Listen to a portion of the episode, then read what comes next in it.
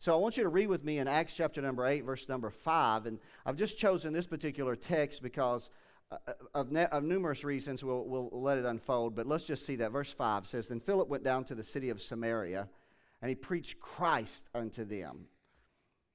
Isn't that powerful? Isn't it? Just preaching Jesus. And so he preached Christ unto them, and the people with one accord gave heed unto those things which Philip spake, hearing and seeing the miracles which he did. For unclean spirits, crying with loud voice, came out of many that were possessed with them, and many taken with palsies and that were lame were healed. And that's powerful, isn't it? So, this is the power of God at work in the church, in the early church. In verse number 8, and there was great joy in that city. And isn't that power? There's great joy. When you see the hand of God, and you see the tangible imprint of His grace uh, in, our, in your heart and life, uh, then there's going to be there's going to be a response to it, right? You just I'm gonna there's going to be great joy. And then verse number nine, there was a certain man called Simon, aforetime in the same city used sorcery and bewitched the people of Samaria, giving out that he himself was some great one, to whom they all gave heed from the least to the greatest, saying, This man is the great power of God. And to him they had regard, because that of him long time he had bewitched them with sorceries. I mean, no, we don't want to be a part of something like that. Right? There's a mysticism that can even be uh, overlapping with the, the work of the Spirit, but we don't want that. We want what's biblically accurate and sound doctrine, right? And so uh, it says here, uh, uh let's go on down, verse 12. But when they believed, now notice this, when they believed Philip preaching the things concerning the kingdom of God and the name of Jesus Christ, they were baptized, both men and women. Then Simon himself uh, believed also, and when he was baptized, he continued with Philip and wondered beholding the miracles and signs which were done. Now, when the apostles, now here's where I want to draw your attention. We're going to read about three verses or four verses like, to conclude. Now, when the apostles, remember, Philip was not one of the apostles.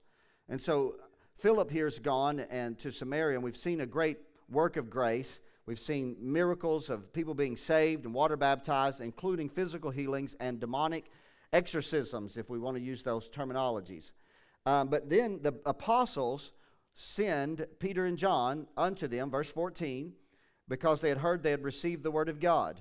They came with a purpose, verse 15. When they were come down, they prayed for them that they might receive the Holy Spirit or the Holy Ghost. For as yet he was fallen upon none of them, only they were baptized in the name of the Lord Jesus. Then laid they their hands on them, and they received the Holy Ghost. Now that's powerful, isn't it? Now I know there's more to this story, but it's not really where my focus is going to be today. And as a kind of a result of our conversations in the office, uh, going from where I was at last week with sanctification in the Spirit, I want to take you in this thought for just a moment. A distinctive experience or a distinct experience, something in your life related to the work of the Holy Spirit of, of God. Is there a moment? I believe God wants all of us to have not an ending in one moment, but a beginning that everybody should be able to have. And our experiences may vary, and theologically, sometimes they may vary. But we all need to be able to point back and say, that was the time when something happened that radically altered my life. And that's what I want to ask you to join with me. Let's look at for just a few minutes. Father, I love you, and I'm so grateful to be a part of our church family today and have the joy of the Lord, to be able to worship God, to be able to celebrate what you're doing in our hearts and lives, and now to be able to turn to the scriptures and to ask for your help. Father, I need, I have a dependency in my life, God, today to search out these things and to be dependent upon the Holy Spirit to communicate truth. Father, I pray, Lord, that you would, as we say so often, let preaching come easy in this house. But beyond that, even, the time Father, of ministering the Word of God in prayer. I pray, Lord, that we'll have a freedom and an unction at that time equally as well. It's in Jesus' name, and everyone said, Thank you for your reverence of the Lord and standing in honor of the reading of Scripture. So I'm going to kind of just begin to break some things down. I, have got some notes up here. It's not necessarily a sermon. Um, because I didn't want to necessarily make this a sermon. I wanted this to be something that could kind of unfold as I began to talk about it and trusting that the Spirit of the Lord would help me here equally as he much as he does when I sit with pen and paper in the solitude of my office to be able to prepare a message to bring to you. there's a couple of things that I want us to just begin to draw our attention in for just a few moments, and that is I've preached a lot of messages historically over the years about the Holy Spirit. Obviously, as a Pentecostal fellowship, that's a core doctrine, it's a core value, it's a belief that, that we believe the power and the work of the Holy Spirit to be still active in the church of our generation. Come on, somebody, amen? And I'm going to challenge you with this today. I've preached messages in, in days gone by, uh, one of which was called The Changing Face of Pentecostalism, because Pentecostalism in today's time does not look like what Pentecostalism looked like 70 years ago, 60, even, excuse me, as short as 40 years to 30 years ago. And I can't say that when you are desiring God to do something in our midst or in our own personal lives individually, that we should always attempt to replicate a bygone error. I think there can be error in that as well. Right? Because this is a new season. God promises new wine. Right? I can't if I, if I attempt to go back into history and to capture exactly what they had and try to bring that into my time frame, then I'll probably find myself always feeling incomplete. And but at the same time, I can't fail to fully embrace. I've got to embrace what they had. And because when I look through the lens of both history and scripture, I see something that still stirs me this day. And that's the power of the Spirit of God in the church. And the need for us to learn to be dependent upon the power of the Holy Spirit. You know, in my life, as I grow and mature, the one thing that I always want to do is I always, always want to be learning. But I always want to continue to pray for, because I just believe God has, you know, I can look at the same thing and all of a sudden see a new side to it, right? And, I, can, it can produce life in me. But at the same time, with a desire to grow in the knowledge of God, I don't want that to supersede or to, uh, to take the place of a simple belief system that says sometimes I don't know the answer, or sometimes I don't have clear light, or sometimes I can't give exact clarification as to reasons why, but there is a work of God, the power of His Holy Spirit that sometimes all you can do is look at the evidence of where he's been and say, you know what, that was God. Well, this experience, I believe in a personal work of the Spirit of God in our lives, individually to you. And, and, and I want to challenge you today. One of, the, one of the earmarks of the Spirit being poured out in the first century was that the promise that the Apostle Peter quoted on that day was the promise of the Father was to all who call upon the name of the Lord. And that contrasted the historical work of God in the Old Covenant when typically it was someone who sat in a very specific office, like a priest or a prophet or perhaps even a king. But as we've noted previously many times, the common person, the common worshiper, had no function or unction of the Spirit in, our li- in their life. But when Peter was preaching on the day of Pentecost, after he himself had received of the empowering work of the Holy Spirit, he said, This is that. There was a revelation that was made known to him in that moment. I don't know if he knew it previously. He had just been fulfilling the command of Jesus. What was the command of Jesus? Before Jesus ascended up into the presence of God uh, on the day of resurrection from the Mount of Olives, he told his disciples, He said, I want you to tarry in Jerusalem until you be endued with power from on high. It was a promise, and it was something that he had talked about previously. Because if you go back and you read Acts chapter number one, when they were waiting, they still had the anticipation of the coming of the kingdom of God. And Jesus kind of refuted that and shifted their attention away from the messianic kingdom to the kingdom of God that is coming right now without observation because it's happening internally in the lives of men and women. And he said this He said, But you have heard of this. You have heard of me say this previously. He said that the Spirit of God is going to come. So he had talked openly about the Spirit of God with his disciples. And you can go back on your own and you can journey through John 14, 15, and 16, and even into John 17, where Jesus, in a very personal manner, is promising them the coming of the what he called the Comforter. That when the Comforter has come, he even said, You can't understand these things right now. But when the Comforter has come, he said, He will guide you into all truth. So there was an anticipation in their heart and life that, that didn't begin on the Mount of Olives. That, that was kind of the culmination, that was the final word. So they go back to Jerusalem and they do exactly what Jesus said. They are in and out of the temple and they're worshiping God. They're celebrating the goodness of God.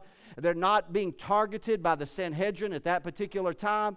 And so there's a little bit of freedom and activity. And so the noted rep, uh, you know, references in Acts chapter number 2 when the day of Pentecost on the day of Pentecost, 50 days after Passover, according to the Jewish calendar, fully arrives to celebrate. The day of Pentecost was the celebration of harvest, and also it was the celebration of the giving of the law of Moses. And so, when the day of Pentecost was fully come, the scripture says, there came a sound from heaven as of a rushing mighty wind, and it filled the house wherein they were sitting. Now, that's not the only time or the first time that a house was filled with the presence of God. You can read in the Old Covenant that when they, when they uh, erected the tabernacle, the presence of God filled the tent. When they erected the temple, then the Bible says that the presence of God filled the house. So that's not the first time that it happened, but it was what was unique in that particular moment is that, that the glory of God that came ushering in to the church on that particular day was this right here. But then he divided. What does that mean? That somehow the power and the presence of God didn't just abide in the room, but became an individual experience. We've all been in the room when we said, My God, I felt the presence of God. We've all been in rooms when we could walk outside the doors and the doors could close behind us, and there was something tangible that was happening in the room, and we knew it. And we said, Man, I saw and I heard it was wonderful and it was powerful. But what was unique about this moment is that the Spirit of God didn't just abide in the room, but the Spirit of God literally sat upon each one of them. And when the Spirit of God came upon each one of them, the Bible says they were all filled with the Spirit of God and began to speak with other tongues as the Spirit of God gave them the utterance. That's classical Pentecostal doctrine. It's what you and I label or call the baptism in the Holy Spirit. And so, the thing that I'm arriving at in my life, uh, just as a point of reference for you and I here today, is that as we see a lot of changes happening in what we call the Pentecostal slash charismatic movement, we have to be very, very careful. Because if we are not careful, we will replace ecstasy in worship with an experience of the power of the Holy Spirit in our lives. There's ecstasy in worship. I know it. You know it as well. There are climatic moments in my life as I worship God. But I'm not talking about when your praise is coming upward. I'm talking about when His power is coming downward. I'm talking about when you got your hands raised up toward heaven and something supernatural comes out of heaven and sits upon you. And it so radically changes your life that you'll never be the same from that day forward. And you'll always be able, not that you're going to always uh, go back and like you're worshiping at the shrine of that moment. That's not what I'm talking about. When I talk about a singular experience, I'm not talking about you being able to go back and worship and bring flowers to. It's like a memorial day where you're visiting the graveyard of someone that had affected you in a positive way. And I'm not talking about that, but I'm talking about you should be able to look back and say, I can remember, you know, that particular day I was worshiping God and, you know, I had a desire to, to, to know God more intimately and I had a desire to do things for God, but I felt a little bit limited. I felt hindered. I knew that in my natural giftings, you know, there was some limitation, but on that day, something came out of heaven. The power of God did sit upon my life, and I was radically changed from that day forward. I just believe in my heart of hearts that every one of us, every one of us, male or female, rich or poor, no matter what race, gender, doesn't matter any of those things, every one of us ought to have that experience in our life. That we could say, The Spirit of God came upon me in power and changed my life. And in this particular, was you look through the book of Acts, and so I went back and just kind of skimmed over some things that I was very familiar with to, in order to draw my attention.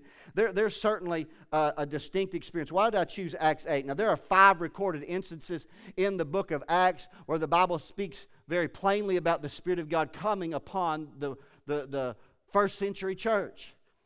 But in Acts chapter number 8, there is actually no notable reference to how the manifestation took place. There's no, the Bible says, if we were to go back and look at that in chapter number 8, at verse number 17, it says that when the apostles laid hands on them, they received the Holy Ghost. There's no actual record in this particular instance of actually what happened. That, that, because the reason why I say that is if we'd have read farther, Simon, who had bewitched the people, saw the apostles laying hands on the, uh, the Samaritan converts, and they, were re- they received something so much to the degree that he sought to buy it. And I didn't want to take the time to dialogue with that because that's not the, the purpose of this message. And so, Pentecostals, we believe that there was a physical manifestation. And we believe that that physical manifestation is probably consistent with or in harmony with what took place in the book of Acts, chapter number 2. And so, without me trying to take you into the depths of a particular study about the initial physical evidence being speaking in other tongues, because that's a controversial subject and a debatable doctrine made not just between Pentecostals and those in the evangelical church who don't believe in our personal experience, but even within Pentecostal slash charismatic churches, there is a debate as to whether or not speaking in tongues is the initial physical evidence of having been been baptized in the Holy Spirit. And what I want to say today is I'm not going to journey anywhere with those two debates today. That's not I'm not trying to clarify those debates. What I'm trying to bring you into the awareness is if you're within Pentecostalism, whether or not you believe it's speaking in tongues or prophecy or another gift or the other nine gifts of the Spirit that are, that are mentioned in 1 Corinthians 14, there should still be a distinct moment, a distinct experience in your life when you say, My God, the Spirit of God came upon my life at that particular moment. The apostles, let me tell you, when the apostles went to Samaria, Samaria with John and Peter, they went there with the expectation. How many know expectation is part of it? That it's mine and these other pastors and spiritual leaders, it's our responsibility to create faith, to speak faith to you. To speak faith to you to the degree where you're not sitting here debating within yourself whether it's for you or not. Now, I'm going to give you a little bit of margin today. The margin is this right here. You may be able to still maintain in your mind that speaking in tongues is not the initial physical evidence, but it might be prophecy or some other spiritual gift. I'm going to give you that margin today. I'm not going to try to go into that. I don't have time today. But I'm not going to give you the margin as to whether or not it's the will of God for you to have an experience with God that so changes your Christian existence and begins to set you up generationally to the power and the presence of God in your life. And I'm not saying that when we lay hands on you today, you're going to be the next Billy Graham. But I'm not saying you won't. I'm not going to tell you today that you're going to suddenly have the gift of the working of miracles and that your shadow is going to fall on sick and infirm people and they're going to be healed. But I'm not going to tell you that it can't happen. But the one thing I am going to tell you is I believe that you should expect because Jesus said, How much more does your Heavenly Father give the Holy Spirit to those who ask Him? Aren't we to ask that we might receive, that our joy might be full? Aren't we to seek that we might find? And aren't we to knock that it might be opened unto us? If I can give you anything today, I want to tell you this real, real quickly. I'm very, I'm, I'm, I am concerned, very respectfully as I say this, that Pentecostalism slash charismatic churches are we are living in the leftover fumes of a bygone generation because we're afraid to experience, we're afraid of the experience. I want you to know today, I understand there's a little bit of fear associated with the work of the Holy Spirit. There's a mysterious element to God. It's mysterious, but it's not mystic. Can I say that again? God's presence sometimes is mysterious, but at the same time, He is not mystic. That's why Jesus said, if you, being evil, know how to give good gifts to your children. If your children ask for a fish, you don't give him stone uh, or a serpent. He said, if, you, if your children ask for bread, you don't give them a stone. So if you ask for the power and the presence of God in your life, God's not going to give you anything wacky, right? Anything so mystic or something that's even on the edge of cultish or demonic. But God's going to give you the power and the presence of His Holy Spirit. I believe in the anointing of God today. You go on your own personal journey and you begin to study. God has always been pouring His Spirit out in the earth. God's Spirit's always been moving. You say, really? Well, yeah, go back to Genesis chapter number one. The Bible says the Spirit of God was moving over the face of the deep. God's Spirit is always in response, waiting, waiting for people to believe and to long for and to take the promises of God and make them their own. And I'll tell you what, if you are, have a passive faith related to this, I'm telling you, you may never receive. One of the things that in our d- discussions, it was a stimulus, and so as Joe and Jason, I, Jason went back to this particular passage. And in that particular verse there, in the 15th verse where the word receive is used, they received the Holy Ghost. In his particular study, he found out that the word receive there, translated in the original language, is 133 times translated receive. And when you and I think of receive, we think almost like in a football term I'm the receiver, right? But it's also translated, I believe, 105 times, JoJo, as take. And so a passive faith says this well, if he wants me to have it, then I'll get it. If God wants to baptize me in the Holy Spirit, then he will. If God wants me to prophesy, then I'll prophesy. Or if He wants me to speak in tongues, then I'll speak in other tongues. That's a passive faith. And I can't tell you you won't receive with that kind of faith because God is sovereign. But I can tell you the kind of faith God is looking for is people, people that say this right here.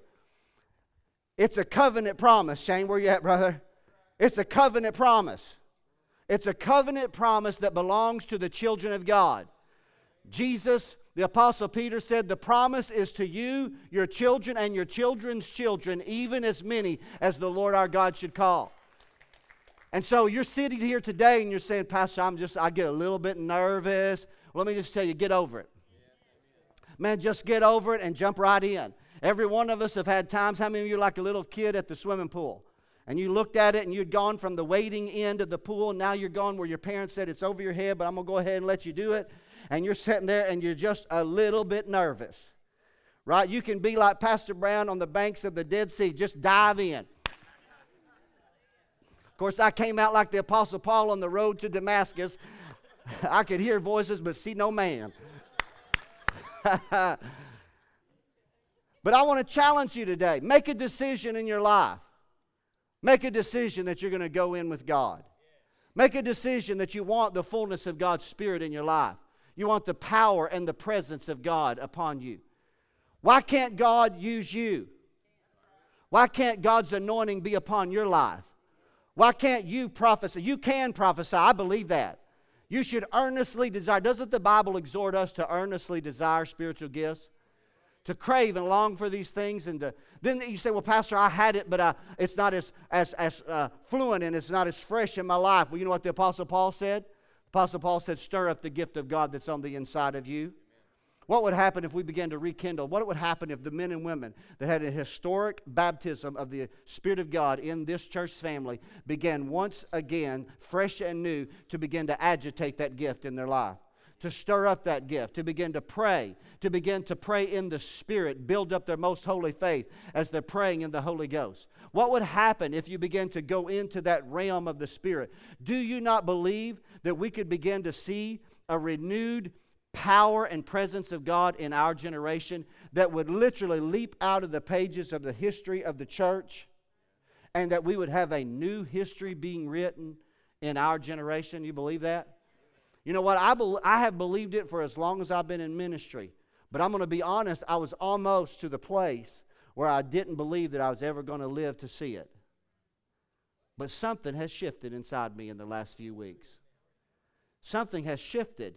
And, and, and, and, and kind of out of the out of the darkness of my own soul, I began to I began to retrace this and say, no, I'm not going to go to my grave trying to put out a fire on the farm. I'll go to my grave if I have to, trying to start a fire in the church. Come on, somebody. I want to see you experience the power and the presence of God in your life. I want you to know Him in the intimate recesses of your soul. I want you to be able to respond to Him. I want you to have an unction. I want you to have joy. I want you to have the work of grace and the goodness of God. I want to go through a little bit of a stimulus here as I just kind of glance over some of these notes. If there's a couple things that I want to draw your attention to, particularly out of this. I told you these notes weren't necessarily a sermon, just an, a, a, stimulus in my heart and mind to just bring this to you. This is a subject matter that I have studied out in great depth. And what I mean by that, I've studied out in great depth, not because I'm a theologian, because I could get lost in the argument theologically in concerning the baptism. I can't tell you Greek words. I can't tell you uh, certain verbs. I can't tell you any of those things. All I can tell you is face value, what the Scripture says. And when I take the, just the scripture and what it says and I put it in the application of the first century, I see God moving in the lives of men and women. And I see them hungry for the power and the presence of God. I see apostolic anointings. I see the call of God. I, when I think about the Apostle Paul when he went to Rome, remember for just a moment Romans chapter number 1, verse 11. And I felt this way when I went to MacArthur on Wednesday night. And I haven't felt that way in a long, long time. But when I was there amongst them, I felt like Paul felt when he said, when I, he said when he wrote in Romans 1 11, he said, When I come to you, I long to impart unto you a spiritual gift, to the end that you may be established. And so as I left here, Heber Springs, and traveled just 60 miles, 50 miles south to Jacksonville, I felt like there was something in my heart that there was a work of grace that was real and that was biblical and that was sound, that there was a gift and a calling and an unction in my life, and that when I was right there in the midst of this contemporary spirit filled church that needs a fresh wave of the Spirit of God in their midst, that I had something that if they would respond to and if they would listen to, that would be either be in my voice or in my doctrine or even just on my person, I just felt like that I could help that church become more established in this present truth.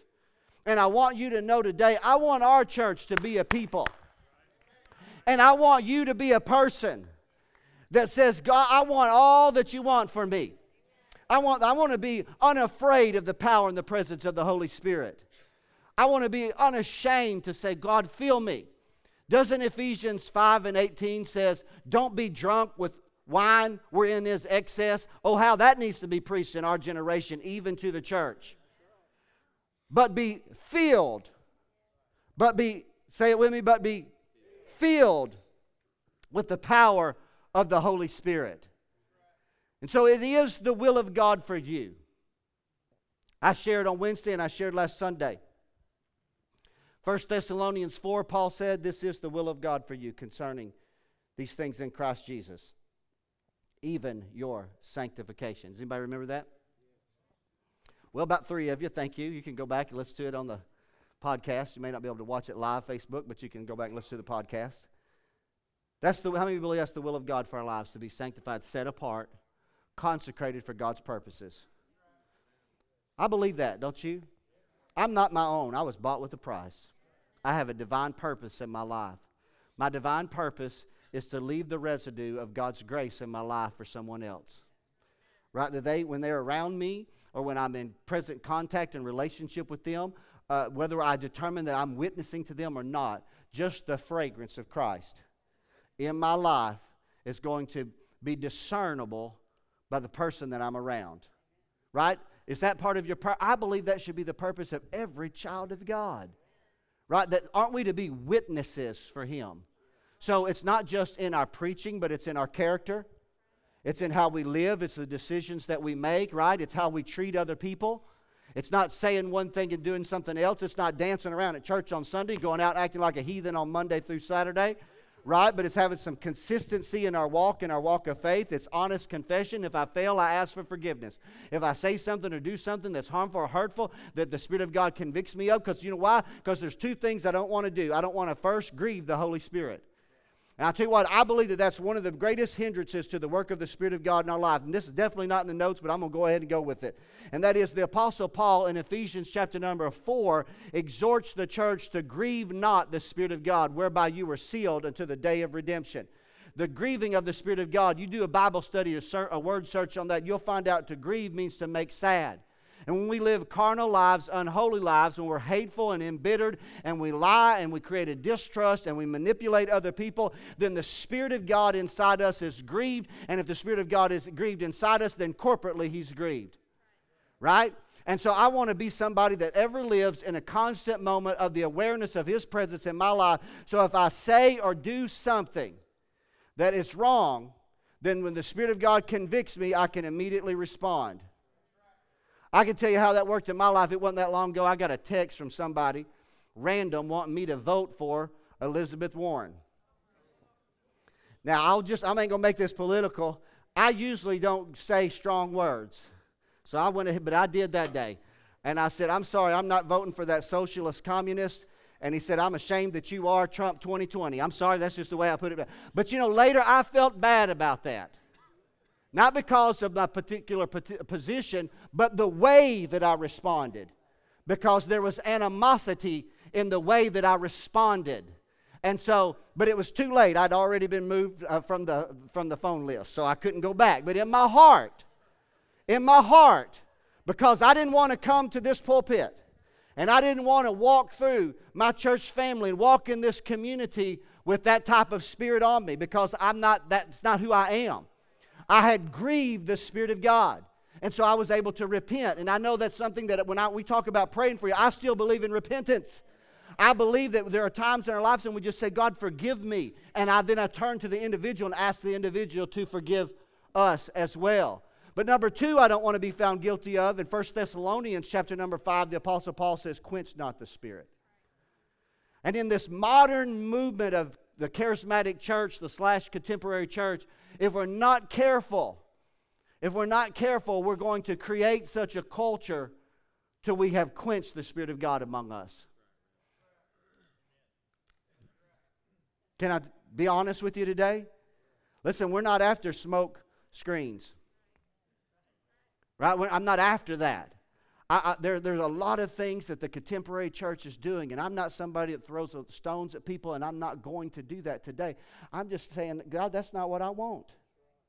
I want the authentic, genuine work of the Spirit of God in the life of an individual because that's what's going to leave you changed. That's what's going to begin to produce a fruit in your heart and life. And that's going to cause you to live and act differently and empower you as a witness for Him. Do you believe that today? Don't we need to be empowered to witness for Jesus with the gifts and the callings of God? And so today, this is not a, a, a, day about great theological debate or dividing the scriptures, but it's about creating a mindset within each one of us. What is that mindset today? As I'm going to prepare to close, and the reason why I'm closing early is because we're going to leave time. Because when you don't make time, you don't get the thing that you hope for. Right? We can, do, we can have the best preachers, and we do. We can have great theology, and we do. We can have great doctrine, and we do. And we can have wonderful people, and we do. But if we don't create time and opportunity and space for God to move among us, then guess what? He won't. He won't. We'll have so isolated Him from our services. And we can give every reason. We can give every reason for it. And we can make uh, all excuses and everything. But I want to be a church family, especially at the back end of the service. The back end of the service, at the back end of preaching, at the back end of this exhortation that I've given you, where you have faith to believe. Faith to believe that God wants to do something powerful in your life. I closed down at MacArthur, and I'm going to close right now with a testimony, and I'm going to share this testimony with you real quickly. Now, there's a lot of testimonies. I've been studying, and I went back. I, I wanted to trace Dr. Brassfield. I wanted to see this not just through the first century, I wanted to see spirit um, filled ministry in the second century, in the third century. I want to search it out and see. And so, certainly, there are scholars and authors that have gone back and read from notable uh, church fathers and what was happening. And you can find the working of the Spirit as late as the fourth century, right as the church was about, unfortunately, to transition into the dark ages. God was still moving. There were still charismatic gifts. You can go back and you can read about men and women, they were casting out devils. I, remember, I read uh, one particular one was a, uh, um, I, I, may say his name wrong, Irenaeus, is that it? Close enough? In 185, 185 AD, so that's, that's a second century after Christ. And there was an, almost always an anticipation after water baptism. Water baptism had become synonymous in the minds of that particular era of the church with regeneration washing of water of regeneration had become the mindset. And so, you know, you could profess Christ. If you profess Christ, they got you wet very quickly, whether by sprinkling or by submergence. And so uh, they would get you, and so it was synonymous, almost like you see in Acts chapter 16 in the night when, they, when Paul and Silas were delivered from the Philippian jails. Anybody remember that? When they were delivered from the Philippian jail, and then they led the, the, the, Philippian jailer to Christ. They didn't wait till the morning. They didn't wait till Sunday. They didn't wait to have a baptism service. They didn't say, well, let's add him to the list. He's now a candidate for baptism. Let's get him through three growth classes and then we'll. No, that night, before the sun could even rise, they took him down and his family and baptized them in water.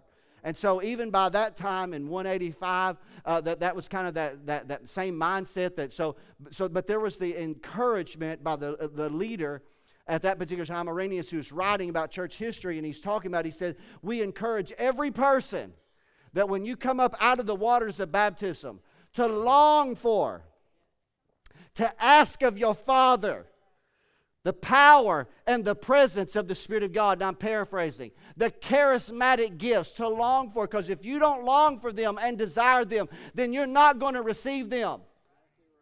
So you've got to have a desire inside you. And this is not a selfish desire like Simon. Sometimes there's a selfish desire inside of us, but I believe the sincere desire is I just want to be who God's called me to be. I want to do what He's called me to do, and I want to have the power and the presence of the Spirit in my life. So I'm going to take you back in the testimony that I know the best, my own, to close this message. That's the one that I know, Dr. Brassfield, without having to read the book or without having to Google search it. But I came out of the Baptist church, and I was, uh, you know, had been a a part of the Wilburn General Baptist Church, but, but there was something not quite satisfied inside me. And I'm 16 and 17 years of age, and most of you know a part of this testimony how that I'd met Ray Cawthron down here when I was sacking groceries at Town and Country. And my senior year, uh, when I was working, I would go to school from 8 till 10:30, get in the vehicle, drive to uh, Town and Country, sack groceries until 2 o'clock, and be back at Wilburn by 2:20 for basketball practice. During that time period, I met Brother Ray. And Brother Ray was the founding member of the Christian Center here in town, the Prevailing Word Christian Center. And I began to go over to his house. He invited me over to his house to study the scriptures. We began to talk, and then I began to find out about the charismatic church because I didn't know at that particular time. All I knew at that particular moment is is that when I read what little bit of reading I had done up until that time that I read about in the book of Acts, I saw something called speaking in other tongues. I saw something in Acts about the Holy Spirit moving in the lives of people. And I never heard anything about it from the pulpit at the General Baptist Church. And I'm not trying to throw a stone at that. I'm just simply saying that was just the reality in which I lived. And so I had this desire. So I got exposed to Pentecostalism. I got spo- exposed to charismatic ministry. I got exposed to people that worship God like this, and oh, how excited I was. Now, I was a little bit nervous the very first time that I had been in a spirit filled church, and you may be here for the first time today, and you're like, Pastor Brown, I didn't know when people started raising their hand. Are we all being arrested? You know, no, what we're doing is we're lifting, the Bible says, lift up your hands, all you people.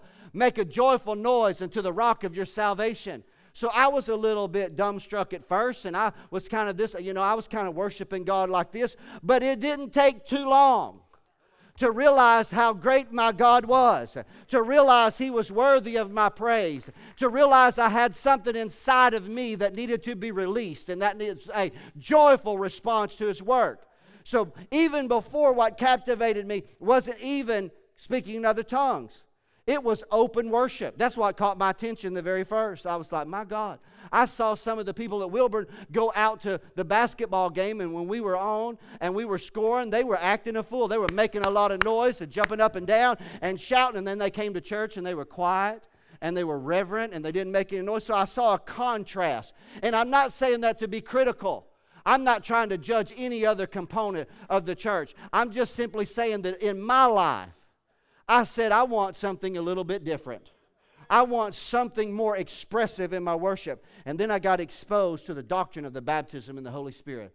And I began to long for it and I began to pray for it. And so, but at the, I was given an invitation by a preacher who unfortunately now has backslidden and went a thousand miles the other direction. And he invited me to come over his house in Pangburn to pray for the baptism of the Holy Spirit. And I went over there, and I've told this testimony a few times. And I'm going to be honest, it, it was, it was difficult, and, and I struggled. And on the inside, and he in his mind thinks that I spoke in tongues. I spoke what I heard. I didn't hear it here, I heard it here. And I simply, because if you're not careful, you'll have so much pressure on you in that moment that you're going to respond because you don't want to walk out feeling like I'm the one that didn't get it.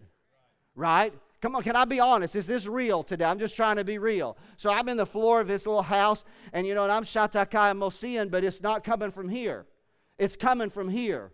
You say, Pastor, how do you know it didn't come from here? Because th- there was no peace on it. There was no unction on it. There was no glory on it. As a matter of fact, Dr. Bassel, I went home, and now remember, I'm just 17 years of age, and I have no theological training, no preacher training. I feel the call to ministry. I don't know where this thing's going to go. I'm starting to separate myself from ministry. It's a process, it's not an event. Can I say that? It's a process, not an event. And the reason why, Joe, I know that, it, that I had not received what I was in pursuit of, because when I went to 1 Corinthians 14, and the Apostle Paul is talking about the gift of tongues, which we believe that to be distinct from the baptism in the Holy Spirit, Paul said, Do all speak with other tongues? The, uh, he didn't answer it, but the obvious answer was no. And I can be honest, in my mom and dad's bedroom, or my bedroom at my mom and dad's house, I said, Lord, thank God. Because that's how I felt, right there. Because the experience had not produced inside of me what I thought it would. Are y'all here today? And I'm closing with this. So here's the end of that story. But I didn't back away. I didn't run to another church and say it's not of God. I continued to stay around folks.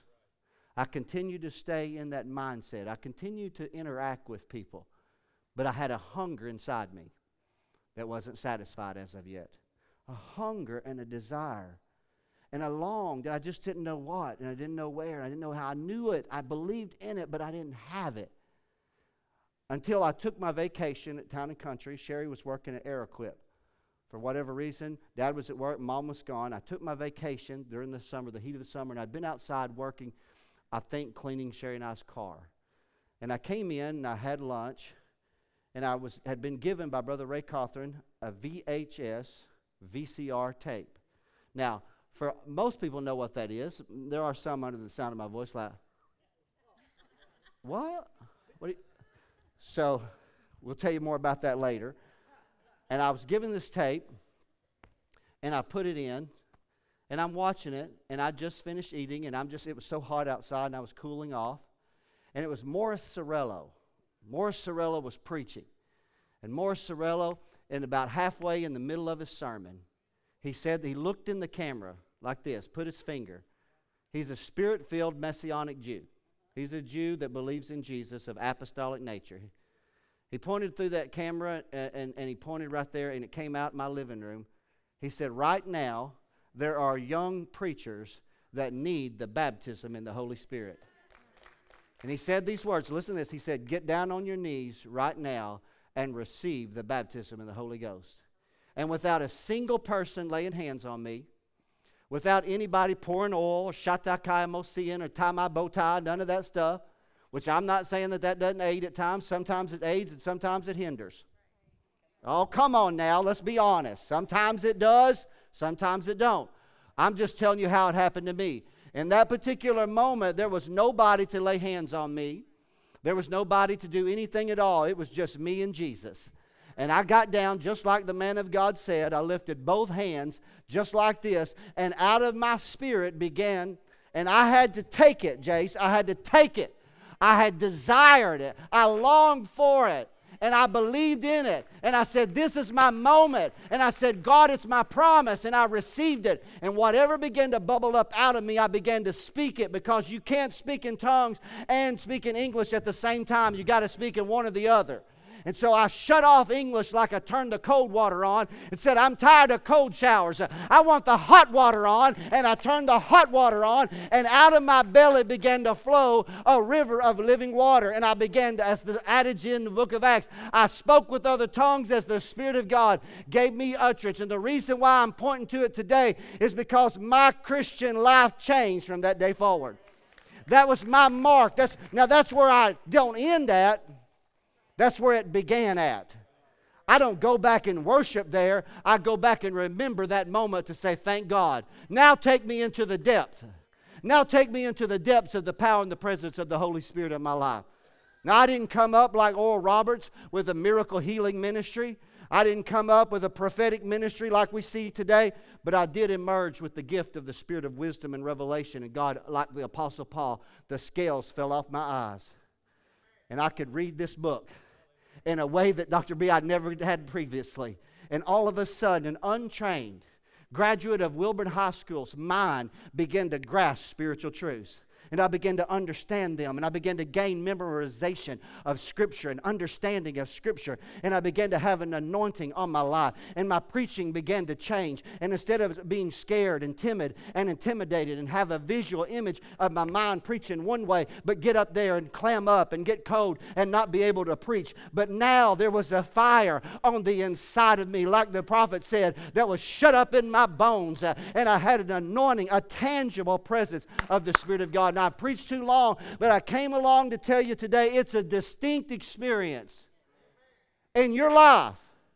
But you got to have a possessive faith, not a passive faith. And if you've got a possessive faith, then you can receive of the Spirit of God in your heart and life. Does that make sense here today? Daryl, would you join me on the platform this morning if you could? I want to ask our church family, let's stand. I don't know, I'm sure I've gone past noon today. I was supposed to preach 30 minutes and then quit so we'd have ample time to pray. Well, we do have ample time to pray because we're going to lay aside our personal agendas. And it's not just going to be me, but it's, it's you. It doesn't start with us praying for you, it starts with you praying. Nobody could long and desire this for me. I had to desire it for myself, didn't I?